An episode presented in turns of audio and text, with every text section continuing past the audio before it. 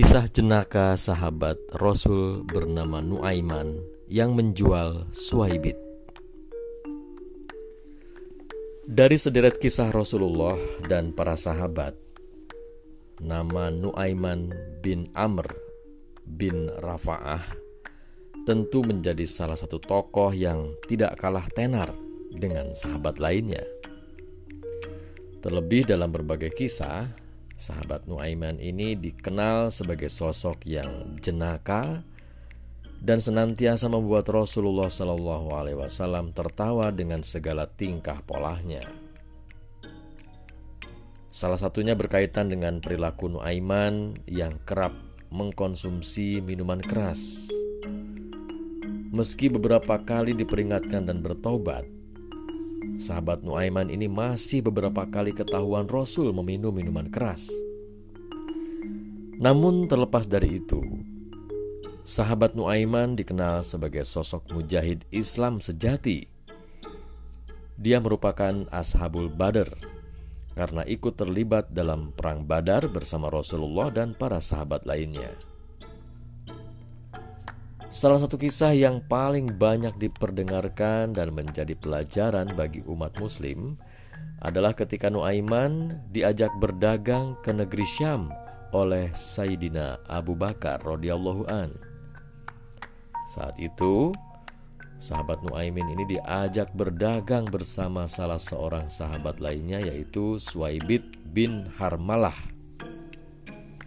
Nah, Sayyidina Abu Bakar mendatangi Rasulullah dan mau mengajak dua sahabatnya berdagang. Dan diajaklah Nuaiman salah satunya dan ternyata Rasul mengizinkan. Ketika ditanya, kenapa Nuaiman diajak juga? Sayyidina Abu Bakar menjawab waktu itu, ya untuk menemani saja begitu maka Rasul pun mengizinkan. Saat itu dikisahkan jika Sayyidina Abu Bakar memberikan tugas kepada seluruh sahabat yang ikut dalam rombongan untuk pergi berdagang. Suaibit yang dikenal sebagai sahabat yang paling amanah diberikan tugas untuk menjaga makanan. Jadi kalau diberi amanah, sahabat Suaibit ini orangnya sangat kenceng gitu ya. Tidak boleh ya tidak boleh gitu. Amanah. Sedangkan Nuaiman diberi tugas uh, yang begitu longgar pokoknya ikut gitu ya. Diberikan tugas apa pun oleh Abu Bakar intinya sudah pokoknya ikut saja gitu Nah saat itu Sayyidina Abu Bakar membebaskan Nuaiman melakukan apa pun asalkan dia mengikuti Sayyidina Abu Bakar berdagang. Hingga suatu siang datang, sahabat Nuaiman merasa sangat lapar. Ini ceritanya sudah sampai di uh, tempat berdagang. Dan dia pun mendatangi sang penjaga makanan, yaitu Suaibit. Nah, ketika itu Nuaiman meminta sebuah roti kepada Suaibit. Namun saat itu Suaibit tidak langsung memberikan roti tersebut karena hal itu tidak sesuai dengan amanah sang pemimpin rombongan yaitu Sayyidina Abu Bakar. Sebelum itu, Nuaiman sempat memberi pilihan kepada Suaibit yaitu memberikannya roti atau tidak, Nuaiman akan membuat masalah. Wah. Jadi ya kira-kira Nuaiman merasa jengkel ya. Minta roti sepotong saja kok tidak boleh begitu. Nah setelah berpikir panjang, Suwaibit memilih tidak memberikan roti kepada Nuaiman. Ya sudah, lihat saja kata Nuaiman begitu ya. Lantaran merasa lapar dan tidak memegang uang sama sekali, akhirnya Nuaiman pergi ke pasar.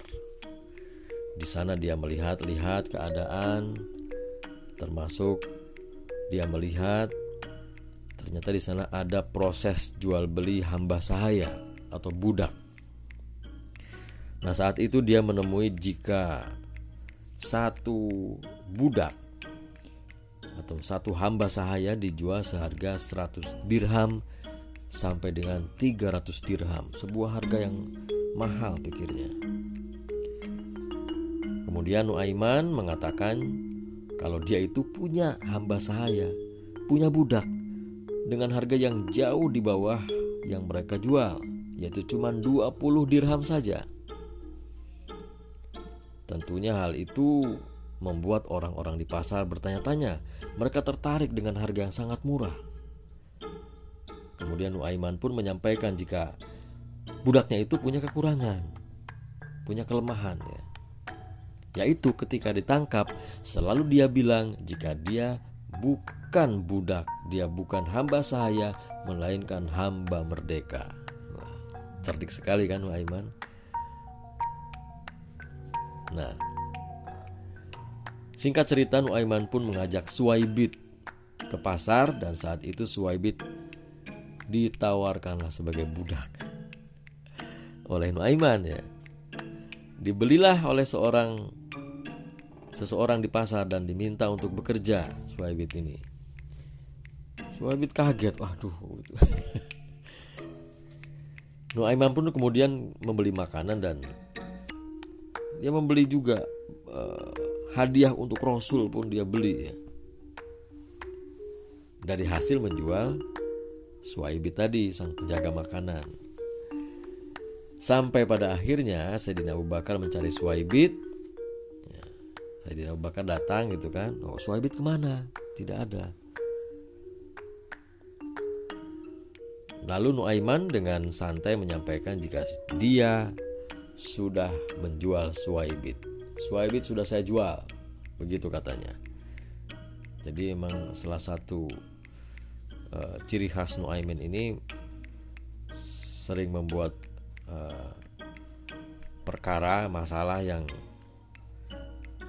lucu gitu ya jenaka tapi dia juga jujur apa adanya dijual ya dia bilang dijual gitu jujur Nuaiman kemudian membawa Abu Bakar ke pasar ya dan membeli kembali Suwaibit. Kisah itu kemudian diceritakan uh, Sayyidina Abu Bakar kepada Rasulullah. Mendengar kisah itu, bagaimana sikap Rasul? Rasulullah Shallallahu Alaihi Wasallam tertawa sangat, ya sangat sangat sangat senang gitu ya.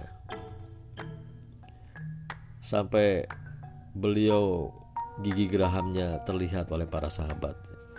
Saking gelinya mendengarkan cerita ini. Bahkan kisah itu selalu beliau ceritakan berulang-ulang kepada para tamu yang datang karena saking lucunya. Itu sebabnya sahabat senantiasa merasa senang ketika Nuaiman datang karena menghibur Rasulullah. Bukan hanya kisahnya menjual Suwaibit saja, kisah Nuaimin lain seperti pernah dia satu ketika memenggal unta tamu Rasul juga uh, banyak yang uh, banyak yang suka dengan cerita ini ya. Dan kisah Rasulullah itu menunjukkan bahwa kehidupan Rasulullah itu ternyata tidak melulu tegang ya, tidak terlalu serius terus ternyata juga uh, ada lucu-lucunya dan sangat indah.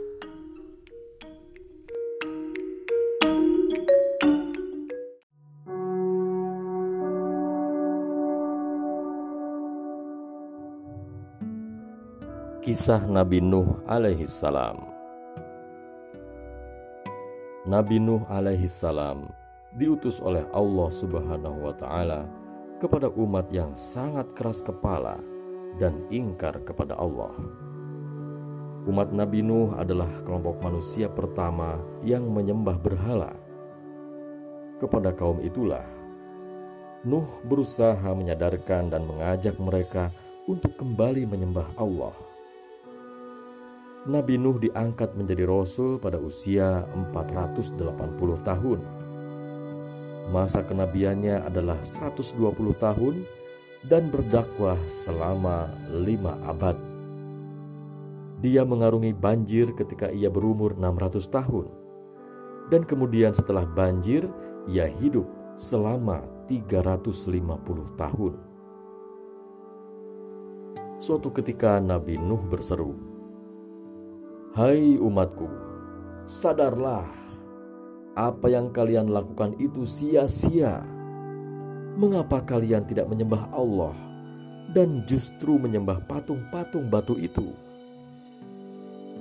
Tapi mereka sama sekali tidak menghiraukan seruan atau dakwah Nabi Nuh alaihissalam itu. Mereka tetap melakukan perbuatan yang sesat. Mereka yakin bahwa apa yang mereka lakukan itulah yang benar. Bukankah bapak-bapak kita zaman dahulu juga menyembah berhala seperti yang kita lakukan sekarang? Apa yang salah? Bukankah ini sesuatu yang baik? kita melakukan apa yang dilakukan oleh bapak-bapak kita dulu. Begitu mereka menyanggahnya. Tidak, yang kalian lakukan itu salah dan sesat. Hanya Allah Subhanahu wa Ta'ala yang harus kalian sembah, dan bukan berhala-berhala itu. Kalian semua telah tersesat oleh bujukan setan. Sadarlah bertobatlah dan sembahlah Allah saja. Nama patung-patung terbesar yang disembah oleh umat Nabi Nuh adalah Wad, Suwa, Yaguts, Ya'uk, dan Nasr. Sebenarnya itu adalah nama-nama orang saleh leluhur mereka yang sudah lama wafat.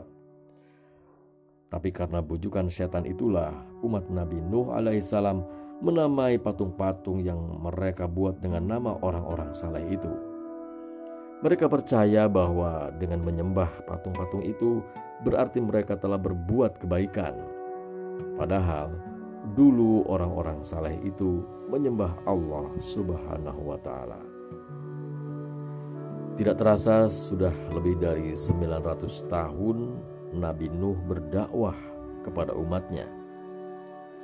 Tapi hanya sebagian kecil dari mereka yang sadar dan menjadi pengikut Nabi Nuh alaihissalam. Sebagian besar lainnya tetap ingkar. Golongan yang ingkar ini bahkan tidak lagi menutupi kebencian mereka terhadap Nabi Nuh alaihissalam. Allah membuat istri Nuh dan istri Lut sebagai perumpamaan bagi orang-orang kafir Keduanya berada di bawah pengawasan dua orang hamba yang saleh di antara hamba-hamba kami. Lalu kedua istri itu berkhianat kepada suaminya masing-masing. Quran Surat At-Tahrim 10 Ibnu Abbas radhiyallahu an berkata mengenai firman Allah tadi. Pengkhianatan yang dimaksud bukanlah perbuatan zina, atau mereka serong atau selingkuh.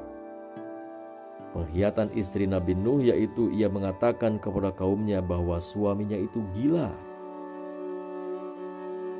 Lempari saja Nuh si tua aneh itu dengan batu. Perintah seorang ayah kepada anaknya. Begitulah Di mana pun mereka bertemu dengan Nabi Nuh alaihi salam, mereka pasti akan berusaha mencelakai Nabi Allah yang penyabar itu. Tidak hanya lelaki dan anak-anak, para wanita pun akan membenci Nabi Nuh alaihi salam. Kebencian mereka terhadap Nabi Nuh alaihi salam sudah sedemikian parahnya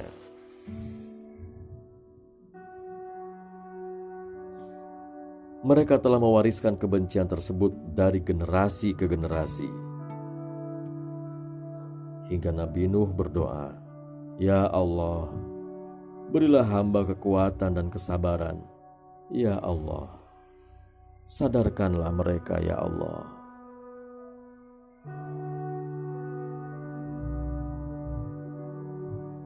Harapan Nabi Nuh alaihissalam agar umatnya sadar dan bertobat tidak kunjung terjadi Malah sebaliknya, mereka semakin berbuat sewenang-wenang kepada Nabi Nuh alaihissalam. Mereka bahkan menganggap Nabi Nuh sebagai orang tua yang gila dan menyebarkan berita bohong ke penjuru negeri. Lihatlah si gila Nuh itu, hendak ke manakah dia? Yuk kita ganggu dia yuk. Ajak seorang anak lelaki kepada teman-temannya. Mereka berlari menuju Nabi Nuh yang berjalan tertatih-tatih. Tentu saja usia Nabi Nuh waktu itu sudah uzur. Salah seorang dari anak-anak itu menarik keras baju Nabi Nuh alaihissalam. Akibatnya, Nabi Allah itu jatuh dan terjerembab ke tanah. Namun tak ada lagi iba atau perasaan bersalah yang hinggap di hati anak-anak itu. Mereka malah tertawa terbahak-bahak, merasa puas karena berhasil mencelakai sang nabi. Nabi Nuh sadar bahwa kesempatan untuk mengajak umatnya dari kesesatan dan menyembah Allah Subhanahu wa taala sudah tertutup yang masih anak-anak saja sudah sedemikian buruk perilakunya. Bagaimana nanti jika mereka besar? Tentu mereka akan menjadi lebih sesat. Pikir Nabi Nuh alaihissalam. Karena perlakuan kejam kaumnya itu, Nabi Nuh pun berdoa meminta pertolongan kepada Allah. Maka dia, Nuh alaihissalam, mengadu kepada Tuhannya. Sesungguhnya aku telah dikalahkan, maka tolonglah aku. Quran Surat Al-Qamar 54 ayat 10 Nabi Nuh alaihissalam juga berdoa agar mereka yang ingkar itu ditimpakan azab. Dan Nuh berkata, Ya Tuhanku, Janganlah engkau biarkan seorang pun di antara orang-orang kafir itu tinggal di atas bumi. Sesungguhnya, jika engkau biarkan mereka tinggal, niscaya mereka akan menyesatkan hamba-hambamu, dan mereka hanya akan melahirkan anak-anak yang jahat dan kafir. Quran Surat Nuh ayat 26 dan 27 Allah Subhanahu wa taala menjawab doa Nabi Nuh alaihissalam dengan memerintahkannya untuk membuat sebuah bahtera atau kapal yang besar. Lalu kami wahyukan kepadanya, buatlah kapal di bawah pengawasan dan petunjuk kami. Maka apabila perintah kami datang dan tanur atau dapur telah memancarkan air, maka masukkanlah ke dalam kapal itu sepasang-sepasang dari setiap jenis dan keluargamu, kecuali orang yang lebih dahulu ditetapkan akan ditimpa siksaan di antara mereka. Quran Surat Al-Mu'minun ayat 27 Nabi Nuh alaihissalam bingung karena dia tidak tahu bagaimana cara membuat kapal. Bagaimana caranya membuat kapal? Belum pernah ada satu kapal pun yang dibuat di negeri ini. Begitulah Nabi Nuh alaihissalam berpikir. Beragam pertanyaan yang muncul di benak Nabi Nuh adalah sangat wajar. Negeri tempat tinggal Nabi Nuh dan umatnya tidak terletak di pesisir pantai, sehingga di sana tidak ada bahtera, kapal, ataupun perahu. Tentu saja, tidak ada seorang pun di negeri itu yang memiliki keahlian membuat perahu. Tidak ada yang bisa dijadikan guru oleh Nabi Nuh untuk membuat kapal. Nabi Nuh alaihissalam merasa sangat bimbang dan bingung. Kemudian Allah Subhanahu wa taala mengutus Jibril untuk mengajari Nabi Nuh alaihissalam cara membuat kapal. Kemudian Nabi Nuh mulai menebang pohon dan mengumpulkan kayu yang diperlukan untuk sebuah kapal. Nabi Nuh alaihissalam membuat kapal itu seorang diri di sebuah bukit yang tidak jauh dari rumahnya. Melihat Nabi Nuh alaihissalam yang sibuk turun naik gunung, melihat Nabi Nuh yang sibuk turun naik bukit untuk memindahkan kayu-kayu yang telah ditebangnya, orang-orang menjadi penasaran. Kira-kira apa yang dilakukan Nuh dengan mengangkat kayu-kayu itu ke bukit ya? Pikir mereka. Umat Nabi Nuh yang ingkar itu terperangah.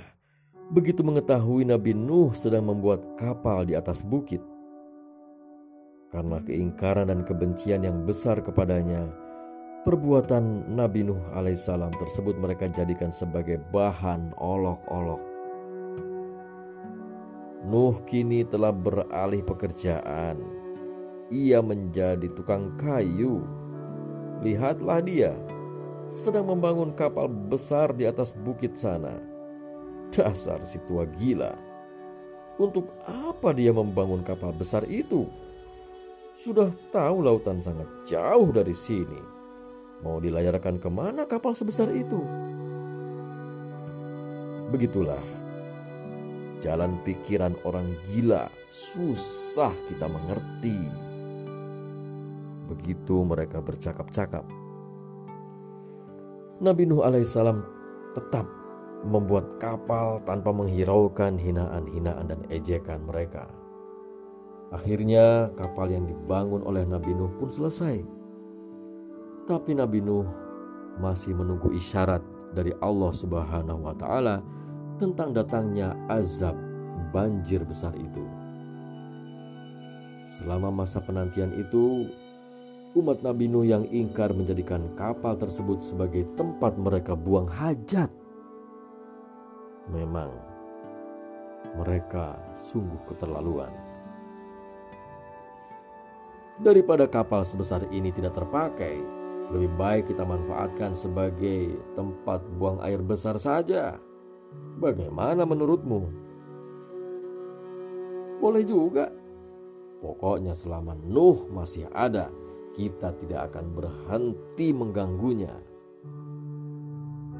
Begitulah mereka bercakap-cakap. Nabi Nuh alaihissalam menggeleng-gelengkan kepala saat mengetahui perbuatan umatnya yang ingkar itu. Mereka sungguh keterlaluan batinnya. Beliau kemudian berdoa kepada Allah agar mengazab umatnya yang ingkar itu. Allah Subhanahu wa Ta'ala pun mengazab mereka dengan membuat mereka sakit mata dan buta. Sambil merangkak dan meraba-raba, mereka datang ke rumah Nabi Nuh alaihissalam. Mereka merengek-rengek ingin disembuhkan. Kalian memang tidak tahu diri kata Nabi Nuh. Jika kalian mau sembuh, pergilah ke kapal dan cari kotoran kalian sendiri-sendiri. Bersihkan kapal itu dari kotoran yang telah kalian buang di sana. Mereka pun bergegas ke kapal Nabi Nuh yang terletak di punggung bukit. Karena takut tersandung bebatuan, mereka berjalan dengan merangkak dan meraba-raba. Dalam sekejap, Bukit tersebut dipenuhi manusia-manusia yang ingkar. Ah, aku mulai sakit. Ah, aku mulai sedikit bisa melihat. Teriak seseorang dengan girang setelah mengoleskan matanya dengan kotorannya sendiri. Karena ingin penglihatannya cepat pulih, orang tersebut semakin giat mengoleskan matanya dengan kotoran itu perbuatan tersebut diikuti juga oleh yang lain. Bahkan ada yang saling berebut kotoran itu karena takut tidak kebagian. Sungguh, sungguh sebuah pemandangan yang betul-betul sangat menjijikan. Tapi itulah balasan yang setimpal untuk mereka. Kapal Nabi Nuh pun mulai bersih dan terbebas dari kotoran umatnya yang ingkar tersebut. Mereka yang ingkar itu akhirnya juga sembuh dari kebutaan. Tapi dasar keras kepala. Bukannya bertobat, mereka justru malah menghina Nabi Nuh alaihissalam. Pada suatu hari, Nabi Nuh merasa banjir besar yang dijanjikan Allah sebagai azab akan segera tiba. Nuh melihat pertandanya dari tanur atau tungku dari tanah liat yang digunakan untuk memasak roti telah memancarkan air. Nabi Nuh alaihissalam segera memerintahkan para pengikutnya untuk naik ke atas kapal. Tidak lupa juga binatang-binatang ikut masuk ke kapal Nabi Nuh dengan berpasang-pasangan. Langit tampak mendung hitam pekat dengan kilat yang menyambar-nyambar. Suara guntur pun terus bergemuruh, menciutkan hati siapa pun yang mendengarnya. Betapa mengerikannya suasana waktu itu. Hujan deras kemudian turun bagaikan dituangkan dari atas langit.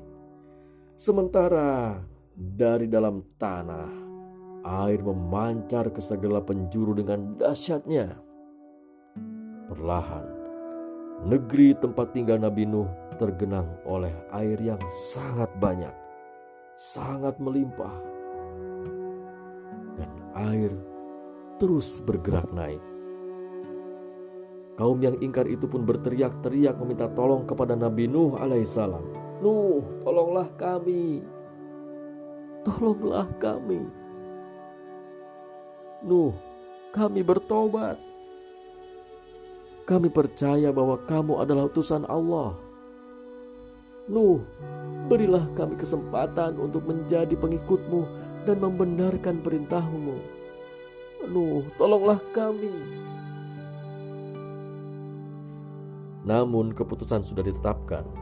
Allah subhanahu wa ta'ala telah menurunkan azabnya untuk umat Nabi Nuh yang ingkar itu.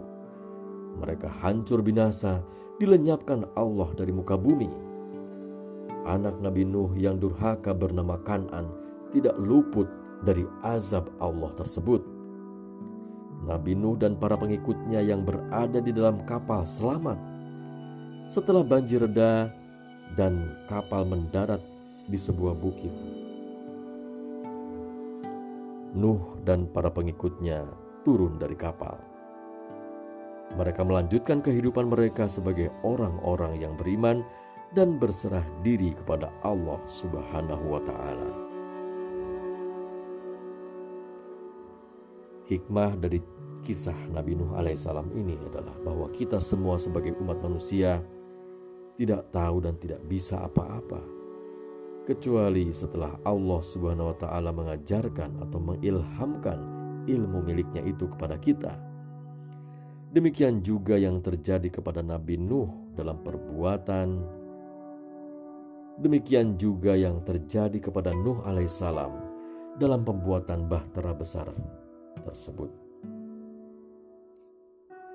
Maka ketika kita mendapati orang yang menyeru kepada Allah Subhanahu wa taala dan mencontohkan bagaimana akhlak Rasul kita terimalah mereka. Terimalah nasihat-nasihatnya dengan hati yang longgar, dengan dada yang terbuka, agar hidayah dapat masuk ke dalam diri kita dan kita menjadi orang-orang yang beriman dan bertakwa kepada Allah Subhanahu wa taala sehingga nanti diakui sebagai umat Nabi Muhammad Sallallahu Alaihi Wasallam. Amin ya Rabbal Alamin.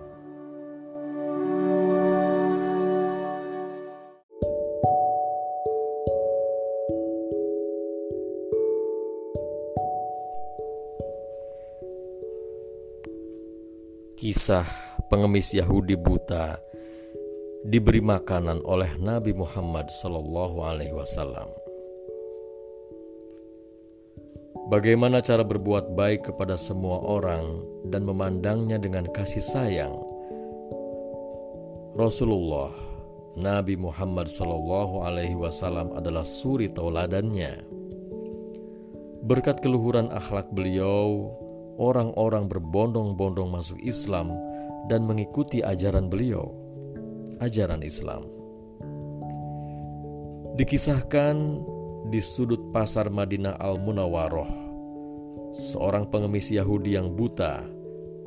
Apabila ada orang yang mendekatinya, ia selalu berkata, Wahai saudaraku, jangan dekati Muhammad. Dia itu orang gila. Dia itu pembohong. Dia itu tukang sihir. Apabila kalian mendekatinya, kalian akan dipengaruhinya. Begitu katanya, berulang-ulang setiap ada orang yang mendekatinya. Hari demi hari, pengemis Yahudi itu mencela Rasulullah Kejadian itu terus berlangsung di pojok pasar Madinah. Sebagai nabi yang diberi wahyu, Rasul tentu tahu apa yang dilakukan oleh pengemis Yahudi yang buta itu. Setiap pagi beliau mendatanginya dengan membawa makanan. Justru beliau membawa makanan. Dan tanpa berkata sepatah kata pun, Rasulullah kemudian menyuapi makanan yang dibawanya kepada pengemis itu. Dan itu dilakukan beliau berulang-ulang. Saat Rasulullah menyuapinya, si pengemis Yahudi itu tetap berpesan agar tidak mendekati orang yang bernama Muhammad. Tetapi apa yang dilakukan oleh Rasul seolah tidak peduli. Setiap pagi ia mendatangi sang pengemis Yahudi yang buta itu hingga menjelang beliau wafat. Setelah Rasulullah wafat, tidak ada lagi orang yang membawakan makanan kepada pengemis Yahudi buta itu. Sampai suatu hari sahabat Nabi Sayyidina Abu Bakar radhiyallahu an berkunjung ke rumah putrinya Aisyah radhiyallahu an yang juga istri Rasul. Beliau bertanya kepada putrinya itu, "Anakku, adakah sunnah kekasihku Nabi Muhammad Shallallahu Alaihi Wasallam yang belum aku kerjakan?" Aisyah radhiyallahu an ber, berkata, menjawab pertanyaan sang ayah, "Wahai ayah, engkau adalah seorang ahli sunnah." Hampir tidak ada satu sunnah pun yang belum ayah lakukan, kecuali satu sunnah saja. Apakah itu? Tanya Sayyidina Abu Bakar. Setiap pagi Rasulullah Shallallahu Alaihi Wasallam selalu pergi ke ujung pasar dengan membawakan makanan untuk seorang pengemis Yahudi buta yang berada di sana. Kata Aisyah radhiyallahu an. Keesokan harinya, Sayyidina Abu Bakar pergi ke pasar dengan membawa makanan untuk diberikannya kepada pengemis itu. Beliau mendatangi pengemis itu dan memberikan makanan itu kepadanya. Tapi ketika Sayyidina Abu Bakar mulai menyuapinya, si pengemis itu justru marah sambil berteriak, "Siapakah kamu?" Sayyidina Abu Bakar menjawab, "Aku orang biasa." Bukan, bukan engkau, bukan orang yang biasa mendatangiku. Bukan, engkau bukan orang yang biasa mendatangiku, kata si pengemis buta itu. Apabila ia datang kepadaku, tangan ini tidak susah memegang dan mulut ini tidak susah untuk mengunyah. Orang yang biasa mendatangiku itu selalu menyuapiku. Tapi terlebih dahulu dihaluskannya makanan itu dengan mulutnya. Setelah itu ia berikan kepadaku. Kata pengemis itu melanjutkan perkataannya. Sayyidina Abu Bakar tidak dapat menahan air matanya. Ia menangis sambil berkata kepada pengemis itu, "Ya, aku memang bukan orang yang biasa datang kepadamu. Aku adalah salah seorang dari sahabatnya, dan orang yang mulia itu telah tiada, dan dia adalah Muhammad." Rasulullah Shallallahu Alaihi Wasallam. Kagetnya sang pengemis mendengar apa yang dikatakan oleh Sayyidina Abu Bakar. Dan sejadi-jadinya ia pun menangis sedih dan kemudian berkata, "Benarkah demikian?" Padahal selama ini aku selalu menghinanya, memfitnahnya. Ia tidak pernah memahariku, tetapi ia tidak pernah memarahiku, sedikit pun tidak pernah. Malahan ia mendatangiku dengan membawa makanan setiap pagi. Dia begitu mulia. Pengemis itu terus menangis. Dan singkat cerita, pengemis Yahudi buta itu akhirnya bersyahadat di hadapan Sayyidina Abu Bakar. Demikianlah kisah Rasulullah dengan pengemis Yahudi buta yang begitu menyentuh hati ini. Nabi Muhammad Shallallahu Alaihi Wasallam mengajarkan kepada kita betapa kelembutan akhlak dan budi pekerti yang baik dapat mendatangkan kebaikan kepada orang lain. Semoga bermanfaat.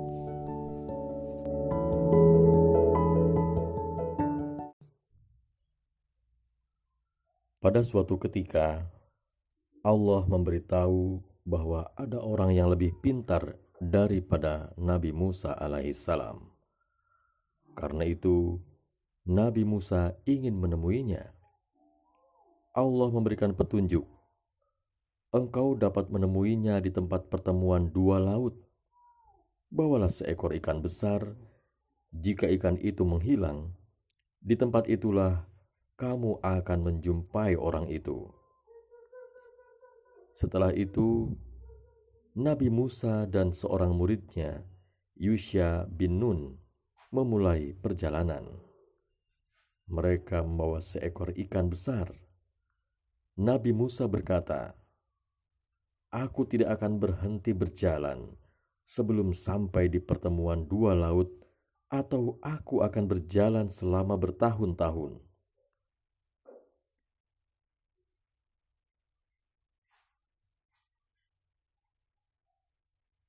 Dan ingatlah ketika Musa berkata kepada muridnya, Aku tidak akan berhenti berjalan sebelum sampai ke pertemuan dua buah lautan, atau aku akan berjalan sampai bertahun-tahun. Quran Surat Al-Kahfi ayat 41 Pada suatu ketika, Nabi Musa beristirahat hingga akhirnya tertidur. Tiba-tiba, Yusya bin Nun melihat ikan besar itu hidup dan melompat ke laut. Ia terheran-heran dan bermaksud membangunkan Nabi Musa. Namun, hal itu tidak jadi dilakukannya. Ia akan menunggu hingga Nabi Musa alaihissalam terbangun. Setelah itu, setan membuatnya lupa. Akhirnya, mereka melanjutkan perjalanan kembali. Dalam perjalanan Nabi Musa meminta Yusya bin Nun menyediakan makanan. Barulah Yusya bin Nun Barulah Yusya bin Nun terli Barulah Yusya bin Nun teringat tentang ikan tadi.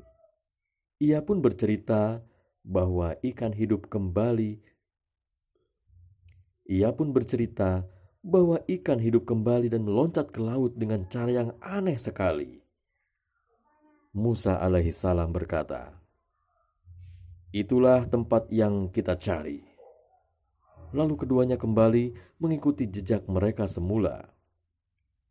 Quran Surat Al-Kahfi ayat 64 Sesampainya di sana, Nabi Musa berjumpa dengan lelaki tua yang wajahnya memancarkan keimanan ia adalah Nabi Khidir alaihissalam. Lalu mereka bertemu dengan seorang hamba di antara hamba-hamba kami, yang telah kami berikan kepadanya rahmat dari sisi kami, dan yang telah kami ajarkan kepadanya ilmu dari sisi kami. Quran Surat Al-Kahfi ayat 65 Yang dimaksud dengan rahmat dalam ayat itu ialah wahyu dan kenabian – Sedangkan yang dimaksud dengan ilmu ialah ilmu tentang hal gaib. Setelah menempuh perjalanan yang jauh, Nabi Musa dapat menemui Nabi Khidir. Kemudian Nabi Musa memperkenalkan diri.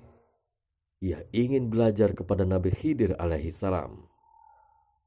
Musa alaihi salam berkata kepada Nabi Khidir alaihi salam, Bolehkah aku mengikutimu supaya kamu mengajarkan kepadaku ilmu yang benar di antara ilmu-ilmu yang telah diajarkan kepadamu?' Quran Surat Al-Kahfi ayat 66. Dia menjawab, Sesungguhnya kamu sekali-kali tidak akan sanggup bersabar bersama aku. Dan bagaimana kamu dapat bersabar atas sesuatu yang kamu belum mempunyai pengetahuan yang cukup tentang hal itu?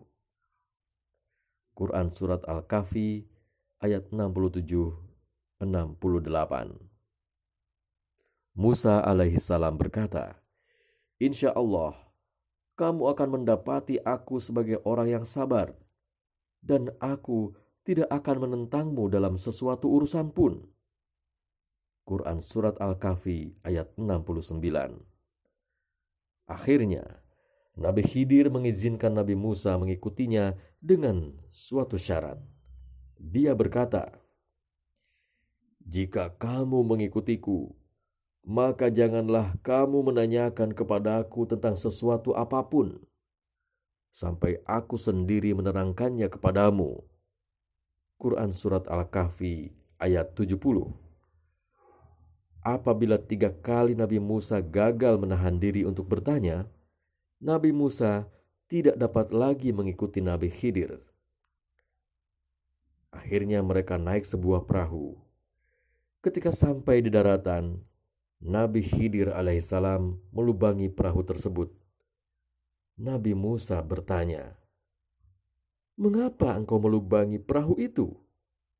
Sungguh, engkau telah membuat kesalahan besar." Nabi Khidir berkata, "Bukankah sudah aku katakan, engkau tidak akan mampu bersabar ketika bersamaku?" Nabi Musa berkata, Janganlah kamu menghukum aku karena kelupaanku, dan janganlah kamu membebani aku dengan sesuatu kesulitan dalam urusanku. Quran Surat Al-Kahfi ayat 73 Setelah itu, mereka berjalan lagi. Mereka bertemu dengan seorang anak muda. Nabi Khidir membunuhnya. Nabi Musa terkejut dan bertanya, Mengapa kamu membunuh jiwa yang bersih? Bukan karena dia membunuh seorang lain. Bukan karena dia membunuh orang lain. Sesungguhnya kamu telah melakukan sesuatu yang mungkar. Nabi Khidir kembali berkata bahwa Nabi Musa tidak akan mampu bersabar ketika bersamanya. Kemudian keduanya berjalan kembali. Pada suatu ketika mereka sampai di sebuah negeri. Mereka meminta kepada penduduk negeri itu agar dijamu. Namun, penduduk negeri itu tidak mau menjamu mereka. Kemudian keduanya mendapati dinding rumah yang hampir roboh di wilayah itu. Nabi Khidir menegakkan dinding itu. Nabi Musa bertanya lagi, "Mengapa engkau mengurusi rumah yang hampir roboh itu?" Bukankah orang-orang di sini tidak mau tahu urusanmu? Inilah perpisahan antara aku dengan engkau. Engkau telah bertanya, engkau telah bertanya sebanyak tiga kali. Aku akan menjelaskan tujuanku melakukan tiga hal tadi. Kata Nabi Khidir. Nabi Khidir menjelaskan, Perahu tadi adalah milik orang miskin. Kelak, ada seorang raja yang akan merampas perahu yang bagus. Dengan merusak perahu itu, raja itu akan melihat kapal yang dikejarnya sudah rusak dan tidak pantas dimiliki. Mengenai anak muda yang dibunuhnya, Nabi Khidir memiliki alasan berikut ini. Anak muda itu adalah anak seorang Anak muda itu adalah anak orang-orang mukmin. Aku khawatir dia akan mendorong kedua orang tuanya pada kesesatan dan kekafiran. Dengan membunuh anak tersebut, aku menghendaki agar Tuhan menggantinya.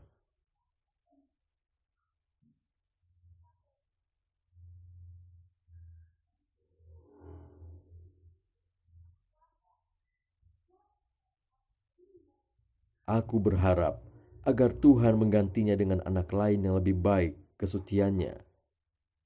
Aku berharap agar Tuhan menggantinya dengan anak lain yang lebih baik kesuciannya dan lebih dalam dan lebih dalam kasih sayangnya kepada ibu bapaknya.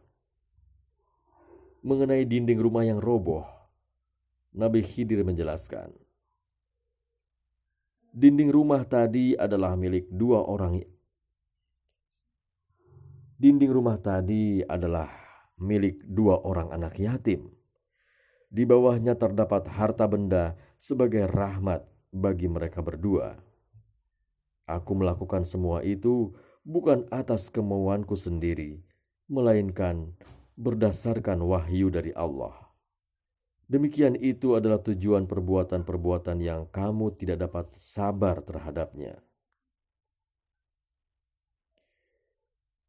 Demikianlah kisah tentang perjalanan Nabi Musa dan Nabi Khidir alaihi salam. Di sini kita dapat mengambil hikmah antara syariat dan hakikat. Bahwa ketika seseorang merasa sudah tinggi ilmunya, jangan dikira bahwa ada orang lain yang lebih tinggi, ada yang lebih tinggi ilmunya. Nah, ini adalah sebuah gambaran bahwasanya di atas langit masih ada langit. Tapi ini pun sesungguhnya sebuah contoh yang nyata yang dalam Al-Quran juga dicontohkan atau disebutkan bahwa Nabi Khidir alaihissalam itu seorang yang berilmu tinggi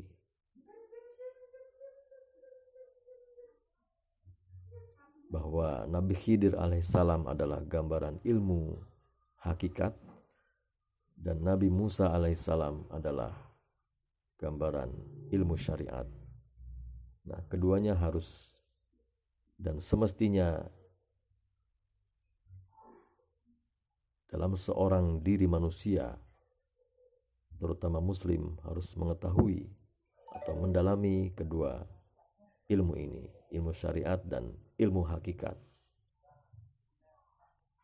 Dan untuk mendapatkan ilmu hakikat, tidak sembarangan orang, apalagi dengan mempelajari sendiri mesti mencari seorang guru agar tidak tersesat.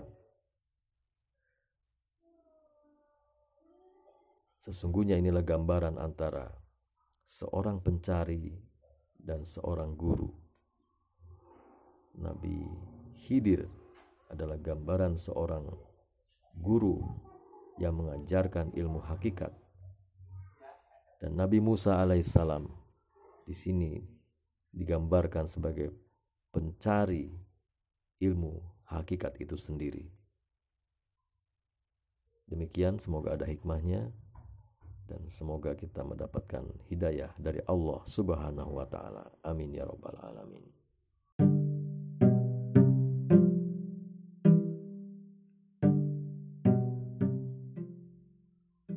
Pada suatu ketika Allah memberitahu bahwa ada orang yang lebih pintar daripada Nabi Musa alaihissalam.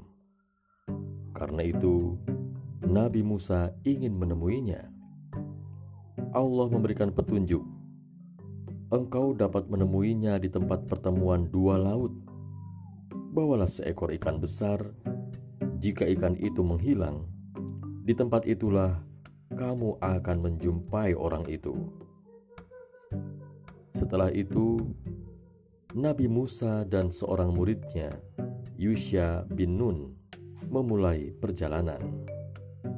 mereka membawa seekor ikan besar. Nabi Musa berkata, "Aku tidak akan berhenti berjalan sebelum sampai di pertemuan dua laut, atau aku akan berjalan selama bertahun-tahun."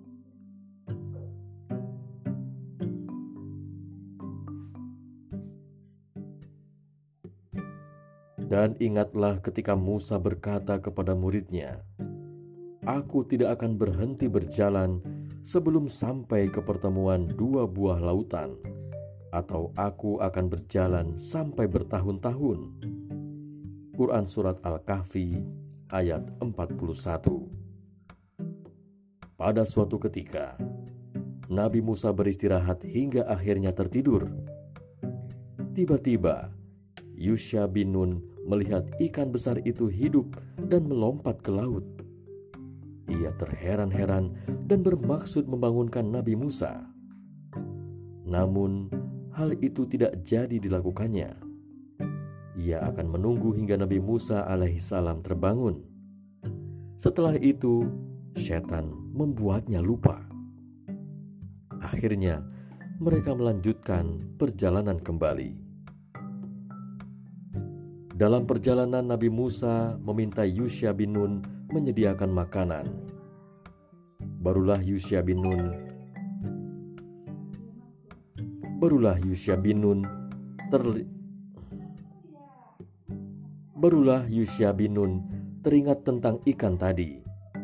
Ia pun bercerita bahwa ikan hidup kembali. Ia pun bercerita bahwa ikan hidup kembali dan meloncat ke laut dengan cara yang aneh sekali.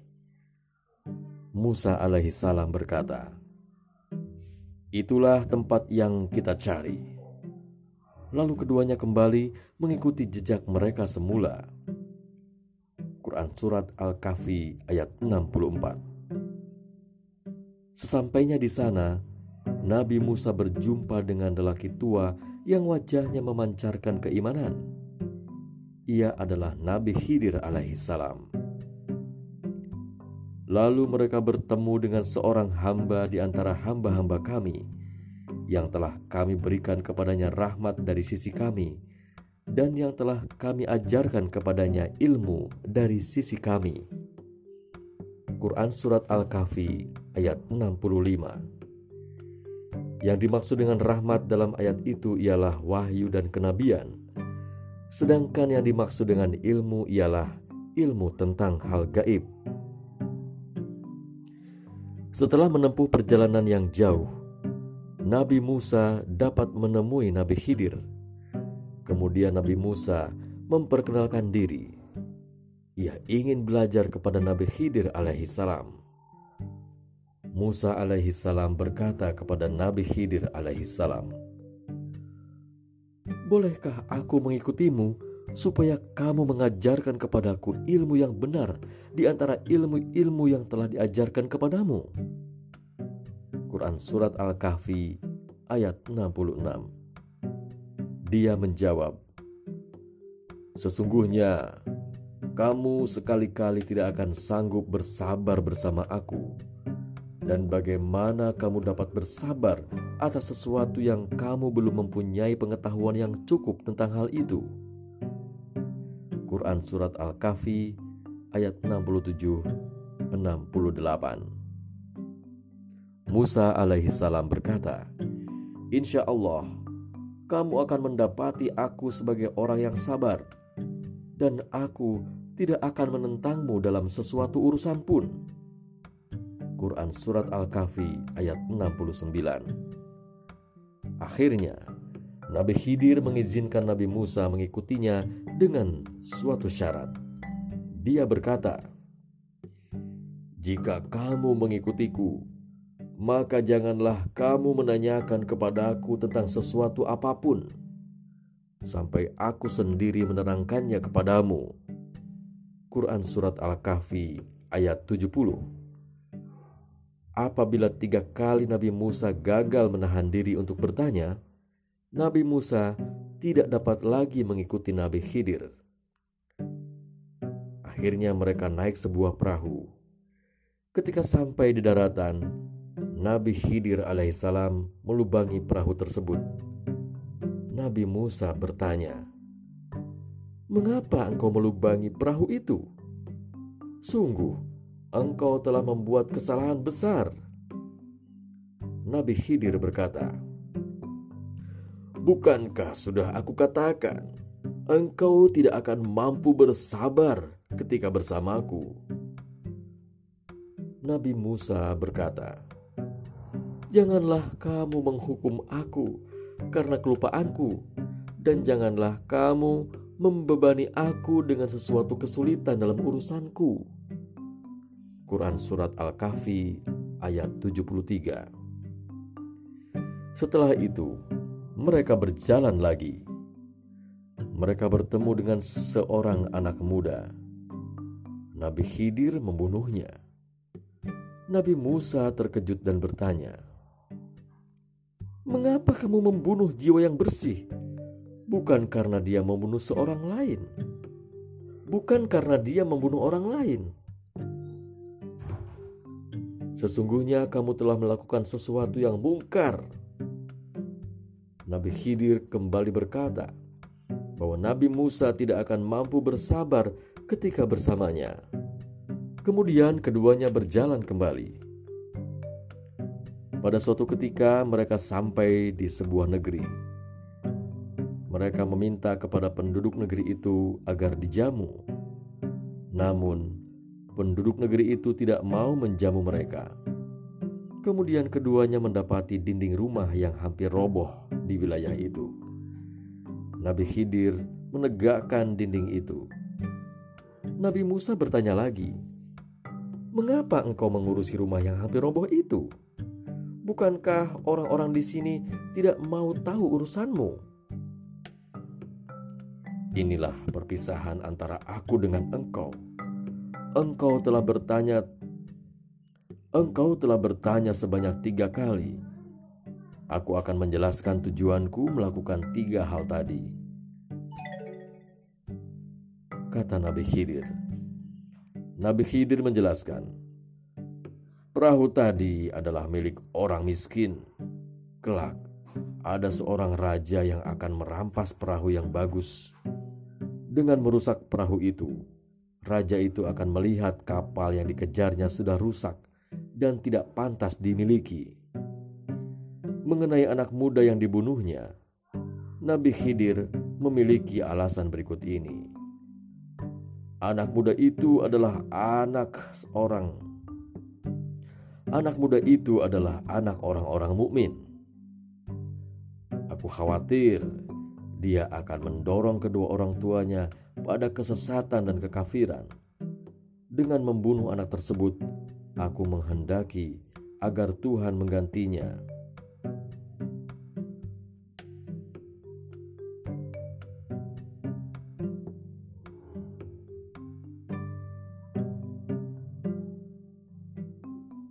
Aku berharap agar Tuhan menggantinya dengan anak lain yang lebih baik kesuciannya.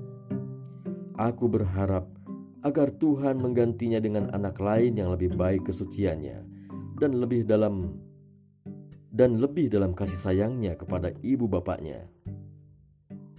Mengenai dinding rumah yang roboh, Nabi Khidir menjelaskan, dinding rumah tadi adalah milik dua orang Dinding rumah tadi adalah milik dua orang anak yatim. Di bawahnya terdapat harta benda sebagai rahmat bagi mereka berdua.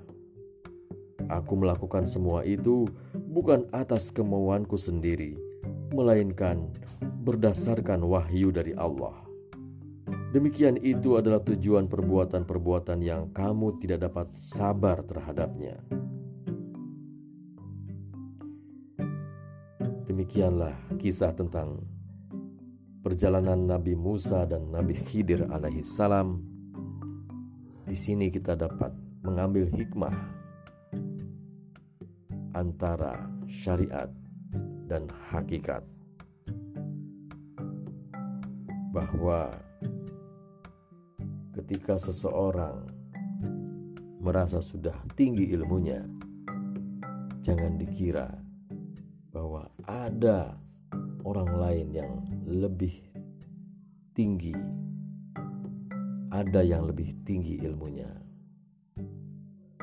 Nah, ini adalah sebuah gambaran bahwasanya di atas langit masih ada langit, tapi ini pun sesungguhnya sebuah contoh yang nyata yang dalam Al-Quran juga dicontohkan atau disebutkan bahwa Nabi Khidir alaihissalam itu seorang yang berilmu tinggi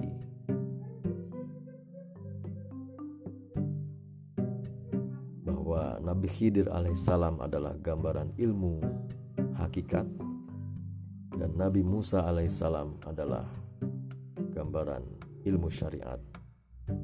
Keduanya harus dan semestinya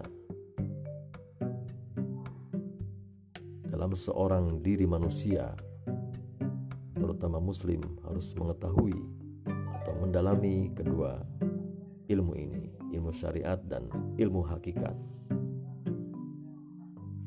Dan untuk mendapatkan ilmu hakikat, tidak sembarangan orang, apalagi dengan mempelajari sendiri, mesti mencari seorang guru agar tidak tersesat Sesungguhnya inilah gambaran antara seorang pencari dan seorang guru. Nabi Khidir adalah gambaran seorang guru yang mengajarkan ilmu hakikat. Dan Nabi Musa alaihissalam di sini digambarkan sebagai pencari ilmu hakikat itu sendiri. Demikian semoga ada hikmahnya. Semoga kita mendapatkan hidayah dari Allah Subhanahu wa taala. Amin ya rabbal alamin.